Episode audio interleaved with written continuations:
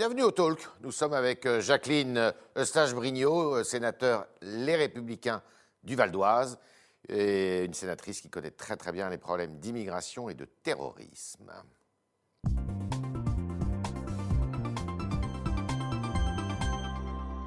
Jacqueline Eustache-Brinio, bonjour. Bonjour. Alors, il y a eu un attentat il y a une semaine à Nice. Trois personnes sont mortes sous les coups d'un d'un assaillant. Un autre attentat à Vienne.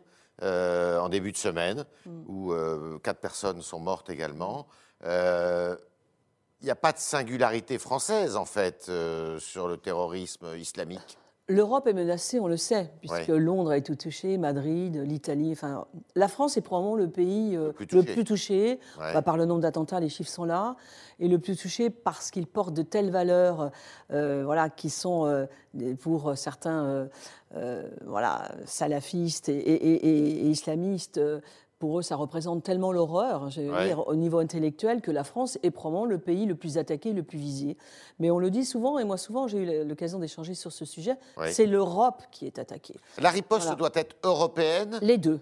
Les deux, nationale et européenne. Moi, je pense les deux. Qu'est-ce qui relève de l'Europe et qu'est-ce qui relève du national ? La sécurité des frontières, la sécurité, la volonté de stopper un certain nombre de choses, elle doit être européenne, mais elle n'exclut pas que chaque pays aussi doit se protéger, et en fonction, bah, effectivement, de, de ce qui se passe à l'intérieur de ses frontières, chaque pays doit avoir aussi cette volonté de régler les choses. Ce, enfin, la France n'est pas un pays comme les autres. Frédéric Péchenard, qui était à votre place ouais. euh, il n'y a pas très longtemps, disait qu'il faudrait qu'il y ait un droit d'asile européen, par exemple. Oui, probablement. D'abord, le, le droit d'asile, il faut vraiment en parler. C'est-à-dire que pourquoi l'Europe ne préciserait pas quelle est la liste des pays sûrs et des pays, effectivement, où les gens sont menacés ? C'est à l'Europe de le faire, ça. L'Europe aussi doit le faire. Parce que, regardez, certains arrivent en Italie, ils sont déboutés en Italie, ils arrivent chez nous, hein, c'est clair. C'était le cas de ce voilà. jeune Tunisien qui a frappé à Nice. Hein. Regardez aujourd'hui le nombre d'Afghans et de Pakistanais que nous avons sur mm-hmm. notre territoire. Oui. Quel est le lien historique avec ces pays ? Il n'y en a pas. On en a pas. Il y en a. Et ce sont aujourd'hui ceux qui demandent le plus d'asile en France. Mmh. Donc ça, il faut vraiment qu'on arrive à faire stopper ça. Alors vous dites qu'ils viennent en France, alors qu'on n'a pas de lien historique avec eux. Est-ce à dire que la France est trop généreuse, justement, dans sa politique migratoire ? Moi, je pense que la France, effectivement, est trop généreuse, hein, parce que, vous savez, moi, je, je les rencontre, hein, ces gens qui ont sans papiers, parce que je préside une commission des titres de séjour. Ils vous disent tous par où ils sont arrivés, et ils vous disent tous, nous, on voulait venir en France. Oui. Voilà. Tous, la plupart. Ils la arrivent plupart. Tous plutôt par, par l'Italie ? L'Italie, l'Espagne, oui, les deux. L'Italie, l'Espagne et d'autres frontières, parce que ceux qui viennent, mais souvent par l'Italie. Ouais. Alors l'Italie, c'est surtout euh, sur l'Est, hein, y compris euh, les Afghans, et cetera. Et puis euh, sur le bassin méditerranéen, c'est aussi beaucoup par l'Espagne. D'accord. Mm. Euh, comment vous expliquez que ces jeunes qui arrivent en France et qui euh, disent d'ailleurs, euh, pour certains, euh, à l'OFPRA, euh, qui est l'office qui mm. analyse les dossiers, euh, qui veulent une vie meilleure, et puis tout à coup, bah... Ils se radicalisent. Oui, mais le problème, c'est que... Oui, oui. Bah, de toute façon, ces gens-là, enfin, ces gens qui viennent chez nous, parce qu'ils rêvent de venir chez nous, mais en même temps, ils nous tuent, mmh. ben, ça pose un problème de fond. C'est-à-dire qu'ils n'ont pas à venir chez nous au sens même intellectuel, pas que économique. Mmh. C'est-à-dire qu'ils sont capables de venir chez nous parce qu'on offre des choses, mais ils sont capables de remettre en cause totalement ce que nous sommes. Mmh. Et là, il faut le poser. C'est juste pas possible de continuer comme ça. Combien de temps encore, nous allons encore accueillir des gens qui détestent que ce nous sommes, mais qui en prennent une partie parce que ça les arrange, parce qu'on y vit mieux. Non, c'est tout ou rien. On, a, on veut venir dans un pays, on en accepte ce qu'il est, autrement on ne vient pas. Est-ce voilà. que vous partagez l'idée de M. Ciotti qui dit qu'il faudrait créer une espèce de Guantanamo où les gens suspects Alors, de radicalisation soient, soient isolés ? Moi... Alors, je ne sais pas trop ce que ça veut dire, Guantanamo, ouais. genre, clairement. On a voilà. de oui, ce qui s'est passé aux États-Unis. Oui, alors notre pays, ne, voilà, je ne suis pas sûre qu'on soit capable de faire ça. Par contre, là où il a raison, c'est qu'il ne faut pas se leurrer. Il y a une partie des gens qui sont en prison, ou une partie des gens qui sont dangereux, qu'il faut peut-être isoler. Moi, personnellement, la déradicalisation de certains, moi, je n'y crois pas du tout. D'accord. Terroriste quand... un jour, terroriste toujours. Ceux qui vraiment ont la haine de ce que nous sommes... Quand vous discutez avec des services un peu spécialisés de ce sujet, il y a quand même une grosse inquiétude sur la sortie de certains. Mmh. Donc euh, oui, bah, donnons-nous les moyens, avec peut-être des choses qui n'existent pas ou des choses qu'il faut affirmer, d'isoler bah, voilà, les gens qui sont capables de sortir. Vous voyez le Conseil constitutionnel qui ah, retorque oui. une proposition de loi qui dit… Et bon, j'ai bah... beaucoup travaillé sur ce sujet, puisque j'étais rapporteur pour le Sénat. Alors cette ce texte, de loi, vraiment, moi, ça oui. a été ma colère de, de, de l'été. On va peut-être dire ce que c'était, c'est ouais. une proposition de loi qui Une mesure de sûreté.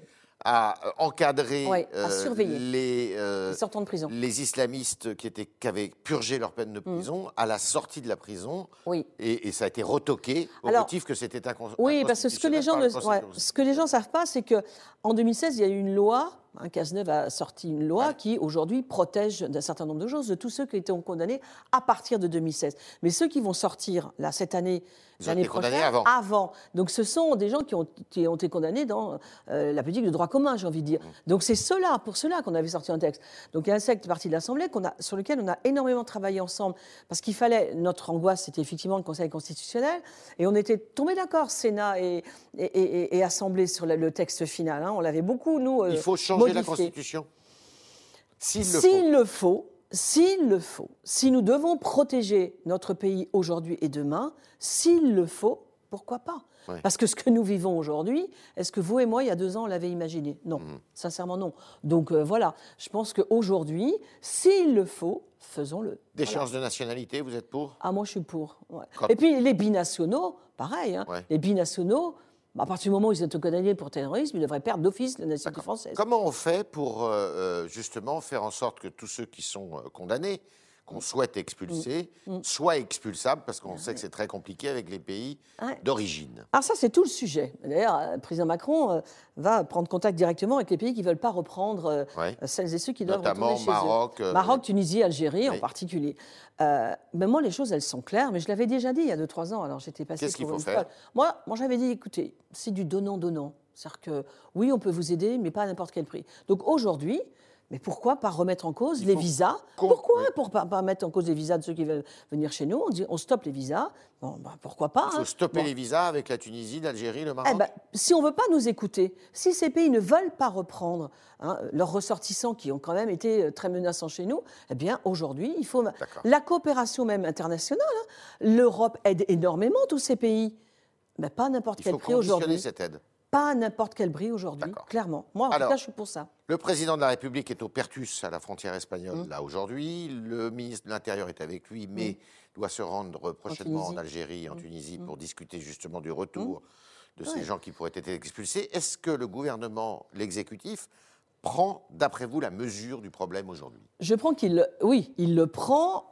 Alors qu'on a, il y a deux ans, on en discutait. Vous savez, lorsqu'on parle des budgets, on en parlait déjà au Sénat, quand on parle du budget de l'immigration, ça fait deux ou trois ans qu'on disait déjà qu'il fallait mettre un petit peu des choses, voilà.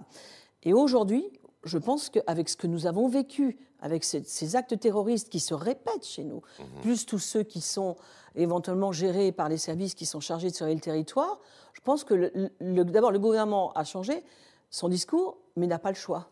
Ouais. On n'a pas le choix. Nous n'avons pas le choix. Que le président s'appelle X et Y aujourd'hui, nous n'avons pas le choix. Nous n'avons pas le choix. Vraiment. Donc, vous les soutenez dans ce... Ah ben ouais. si, franchement, il faut être honnête. Hein, si le gouvernement, mais j'attends de voir, ouais. j'attends de voir, mais effectivement, euh, des choses là, sur la table, efficaces, évidemment que... Vous savez, nous, le Sénat, on n'a jamais été opposés à ce qui est le bien pour la France. Le bien pour la France, c'est l'essentiel.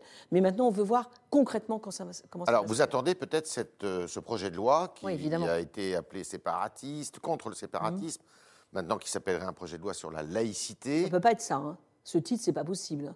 Lequel ? Le titre sur la laïcité, c'est pas ça. Non. Enfin bon, il va falloir réfléchir du titre.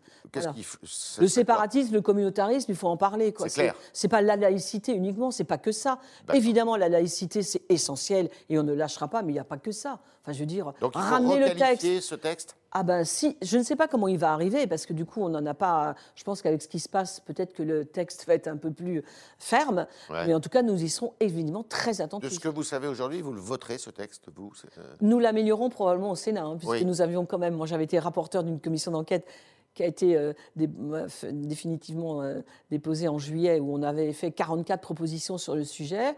Nous regarderons ce qu'il y a, nous regarderons, ouais. parce qu'aujourd'hui, on ne sait pas.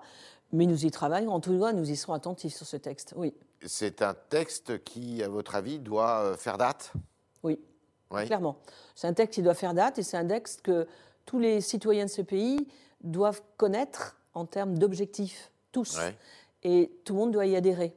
Parce que nous sommes, avant d'être des citoyens de ce pays avec une... un engagement religieux, nous sommes d'abord ou des Français ou des étrangers qui vivent sur un territoire français. Mmh. Nous sommes ça avant tout. oui. avant tout le reste. D'accord. Alors, euh, vous êtes euh, des Républicains, mmh. les Républicains euh, là-dessus sont très offensifs, mmh. mais somme toute, si on regarde bien, et vous le dites vous-même, c'est en France qu'il y a eu le plus d'attentats mmh. euh, ces, ces huit dernières années, mmh. euh, on voit que toutes les majorités ont échoué sur ce terrain-là. Oui, alors... Il faut être honnête, hein, euh, si on parle de la politique migratoire, ce n'est pas d'hier, hein, ça je ouais. reconnais. Enfin, il faut ouais. avoir l'honnêteté de poser les choses en disant qu'on euh, a une gauche qui a culpabilisé la droite en disant vous êtes tous des fachos et la droite qui a dit ah, ben, on va mmh. peut-être pas trop être méchant sur le sujet. Ça je reconnais. Hein, ça c'est vis-à-vis des ouais. immigrés. Exactement, vis-à-vis de l'immigration, euh, vis-à-vis de tout. Mais, mais même aussi, sur l'islam. Il y a aussi, oui, voilà. y a aussi des, ce qu'on appelle des endogènes. Oui, des oui. Mais parce qu'on n'a pas travaillé, français. on n'a pas voulu regarder, on a eu des petits accommodements en disant ben, on commence à laisser ça, ça et ça, puis à un moment, on laisse tellement faire qu'on ne peut plus gérer. Donc évidemment, c'est beaucoup plus difficile de revenir sur ce qu'on a, qu'on a laissé faire que de ouais. dire non dès le départ. Ouais. Dire non dès le départ à certaines exigences, ça vous fait détester. Moi, bon, je l'ai vécu, hein, mais mmh. ça vous fait... mais ce n'est pas grave d'être détesté quand on est un homme politique, quand on a le sens de la nation. C'est-à-dire, quand on a le sens de se dire ben, « je vais être détesté », mais plus tard, je serai reconnu parce que je, on, je prouverai que j'avais raison. C'est oui. ça aussi de faire de la politique. Oui. Hein. Bon, voilà. Donc oui, il y a une responsabilité collective. Le problème, c'est qu'il y a des que... politiques qui se sont rendus complices justement de cet islamisme rampant. Moi, je pense qu'il y a des politiques... Y compris qui ont... à droite, au centre. Bien sûr, il y en a partout. À droite oui. comme à gauche. Le clientélisme électoral, on a beaucoup reproché. C'est une réalité. C'est une réalité. À droite comme à gauche. Vous l'avez vécu, vous, vous qui êtes Alors moi, je ne l'ai pas vécu parce que je l'ai refusé, ce clientélisme. Donc, on vous l'a euh... proposé. Ah bah, c'est-à-dire que quand, qui est une ville du oui, oui, c'est-à-dire que quand j'ai vu qu'un certain nombre de, de, de, de, de postures de certains de mes concitoyens remettaient en cause l'unité de ma ville, j'ai résisté, j'ai lutté. Mmh. Ça fait dix ans. C'est une façon euh, d'acheter la paix sociale. Mais ça ne s'achète pas la paix sociale, jamais, mmh. jamais. La preuve, la preuve.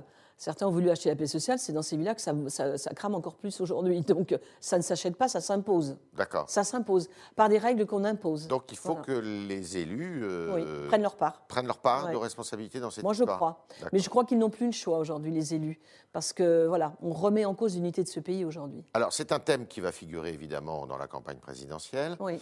Euh, Est-ce que ça veut dire que euh, la France bah, va jouer euh, le match? Retour entre Emmanuel Macron et euh, Madame Le Pen? J'espère pas. J'espère que... Parce que ce match-là, il n'est pas sain, très sincèrement. Parce que finalement, la dernière fois, c'est ce qui s'est passé. Hein. On a élu un président par défaut qui, je le rappelle, a fait vingt-trois pour cent au premier tour. Hein. Bon, oui. faut juste pas l'oublier. Donc je ne souhaite pas. Je souhaite que la droite... Euh, classique de gouvernement, soit là. Est son candidat. Comment on choisit ce candidat? Alors, on sait qu'il y a beaucoup qui sont sur la ligne de départ. Oui, il y en aura après. Moi, je vais pas me positionner. Il faut qu'il soit impérativement adhérent des Républicains. Bah, si les Républicains ont un candidat, ça me paraît évident. Non, mais... On peut pas, on peut pas se retrouver, euh, à mon sens, candidat des Républicains sans être républicain. Et M. Bertrand, par exemple, bah, pourrait représenter rép... cette droite-là? bah, Il n'est pas républicain, M. Bertrand. Vous êtes plutôt sur la ligne de Rachida Dati, vous? Moi, je suis sur la ligne de les Républicains d'avoir un candidat. D'accord. Voilà. Ça peut être M. Retailleau? Pourquoi pas? Qui est sénateur. Tout à fait. D'accord. Vous êtes assez proche de lui? Oui. On va continuer avec Mme Jacqueline Eustache-Brinio, qui est sénatrice des, du Val-d'Oise, et avec vos questions, chers internautes, et Jean-Baptiste Sémergent pour les poser ce matin.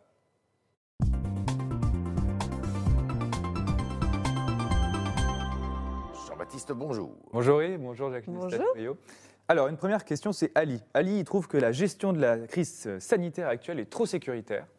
Et il dit que cet internaute se sent étouffé par les commerces fermés ou encore le couvre-feu. Qu'est-ce que vous lui répondez? C'est extrêmement compliqué, ce sujet.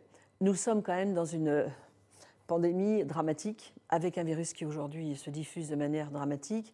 Et nous avons une vraie difficulté à gérer de la même manière tout le territoire. Je vous... Moi, c'est ce que je pense. Bah. Les Français ne sont pas stupides, j'espère, et comprennent qu'il faut faire attention.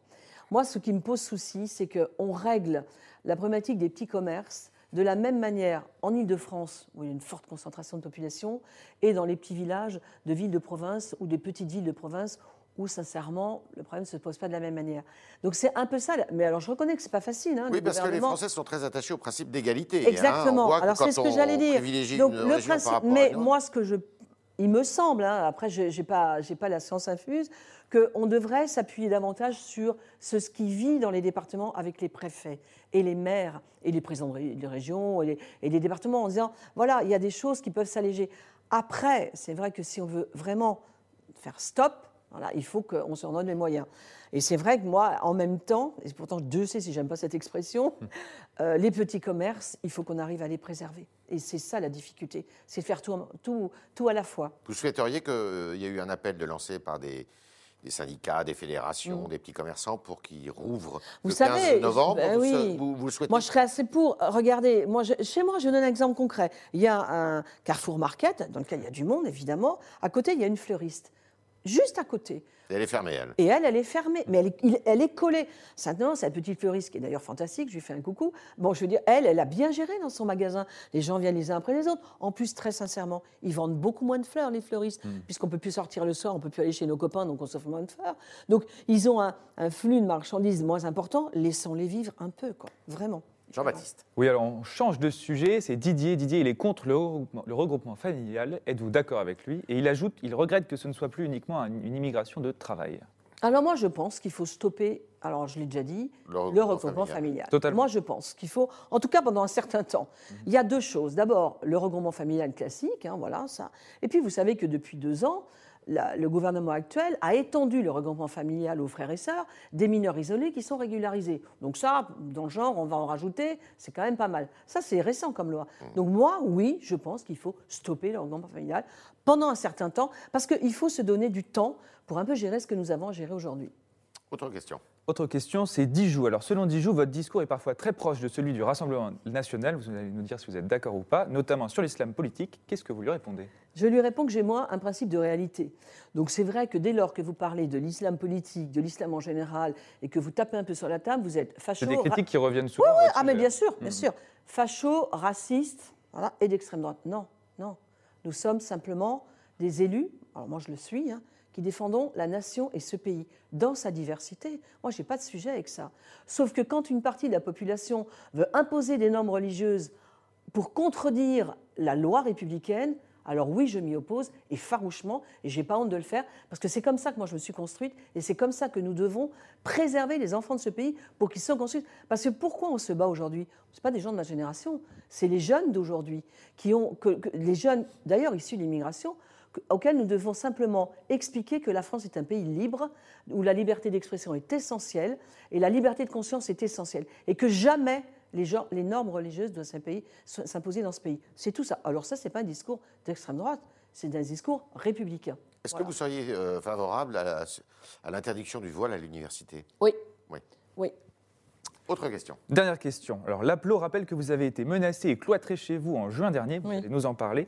Que s'est-il passé ? Y a-t-il une augmentation de la violence de manière générale dans la société ? Alors, j'ai été menacée parce que le maire qui m'a succédé... À cause de votre, justement, de vos positions sur, euh, contre l'islamisme. Hein. Non, alors en juin... Alors, avant, oui. oui. En juin, c'était parce que le maire qui m'a succédé a fermé un stade. Et comme ils me connaissent tous et ils me connaissent un peu mieux que le nouveau maire, ils sont venus chez moi deux fois de suite. Un terrain de foot. Me menacer. Oui, oui, oui. Parce que le, la règle, c'est ça aujourd'hui, vous savez. On menace... Enfin, moi, je ne suis pas quelqu'un qui me laisse impressionner par les menaces, clairement. Donc oui, j'ai eu deux fois de suite une espèce de horde sauvage. Je dis que c'était des sauvages, ça n'a pas pu être tout le monde, mais oui, qui venaient devant chez moi me menacer. Ça, c'est juste insupportable. Donc voilà, le préfet a envoyé de la police. Enfin bref, tout le monde a... Et m'a pourquoi aidé. Ce terrain de foot a été... Euh, il a été, il a été euh, supprimé parce, qu'il a, parce que la mairie ne le gérait plus, D'accord. en fait. Dans un quartier, il y a une bande de type de trente-cinq à quarante ans qui s'était approprié le stade. Et il y avait des matchs sauvages sur ce stade. Et tous les habitants en avaient assez. Donc à un moment, bah, il n'y a pas d'autre solution. On supprime ça, mais on fait autre chose avec. Aujourd'hui, il y a une merveilleuse aire pour les enfants. Ça fonctionne super bien, tout le monde est content. Mais en attendant, ceux auxquels vous dites non, ils vous menacent. Ah, puis on a tout eu, hein, les menaces judiciaires, mais comme d'habitude. Voilà. Mais ça, on ne cède pas. Il faut que ces gens-là apprennent partout qu'on n'est pas obligé de céder à la pression, à la menace. Voilà. Oui, ce n'est pas facile. Hein, c'est pas facile. Merci, Jacqueline Eustache-Brinio. Merci. Merci d'avoir répondu à Merci toutes nos questions, aux questions des internautes qui étaient posées ce matin par Jean-Baptiste Sémergent. Et puis, et puis, je vous dis bah, à demain, évidemment.